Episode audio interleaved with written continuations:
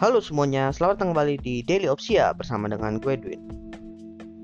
Gue di beberapa minggu ke belakang, gue lagi melisting ya kira-kira di tahun 2022 ini apa yang ingin gue fokuskan. Dan gue menimbang-nimbang apakah metaverse akan menjadi salah satu hal yang akan gue fokuskan di tahun 2022. Maksudnya lebih ke segi ini ya, pembelajaran dan juga pendalamannya lalu gue memutuskan untuk enggak. Gue nggak bakal terlalu fokus mendalami yang namanya metaverse. Tapi gue akan belajar dulu dari blockchainnya secara keseluruhan.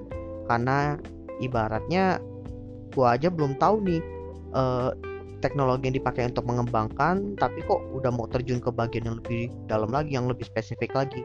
Sebaiknya pahami dulu struktural teknologinya secara pasti itu sih yang menjadi salah satu pertimbangan gue lalu pertimbangan gue yang kedua adalah bahwa metaverse memang lagi booming dan orang-orang mulai banyak yang mengarah ke sana. Mereka ingin ngebangun dunia mereka di sana.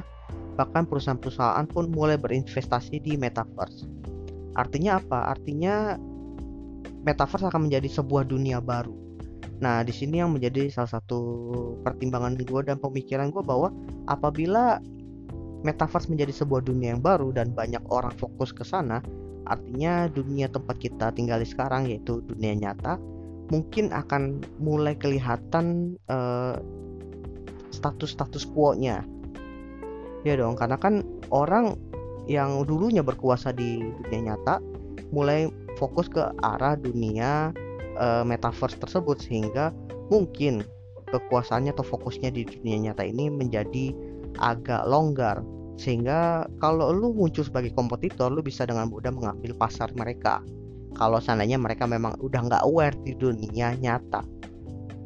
Karena menurut gue untuk bisa fokus di dua dunia berbeda ini cukup sulit ya. Jangankan uh, manusia perusahaan aja susah buat fokus di dua hal berbeda gitu. Antara dunia realita dan dunia metaverse ini mereka aja jangan ngomongin soal dunia dulu deh kita ngomongin soal produk aja. Perusahaan itu biasanya ngeluarin produk satu lalu mereka mau ngeluarin produk baru.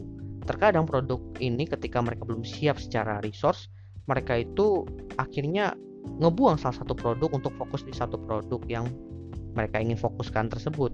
Sehingga ya balik lagi mereka itu siap nggak secara resource-nya? Pilihannya kan dua kalau dua dunia ini ya apakah lu ngebuat sebuah tim baru untuk dunia metaverse? Which is di mana lu harus ngeluarin banyak resource atau uang lebih? Atau lu memindahkan tim lu yang saat ini ke dunia metaverse sehingga yang di dunia di dunia nyata ini bisa dibilang nggak ada yang ngerjain gitu nggak ada yang garap.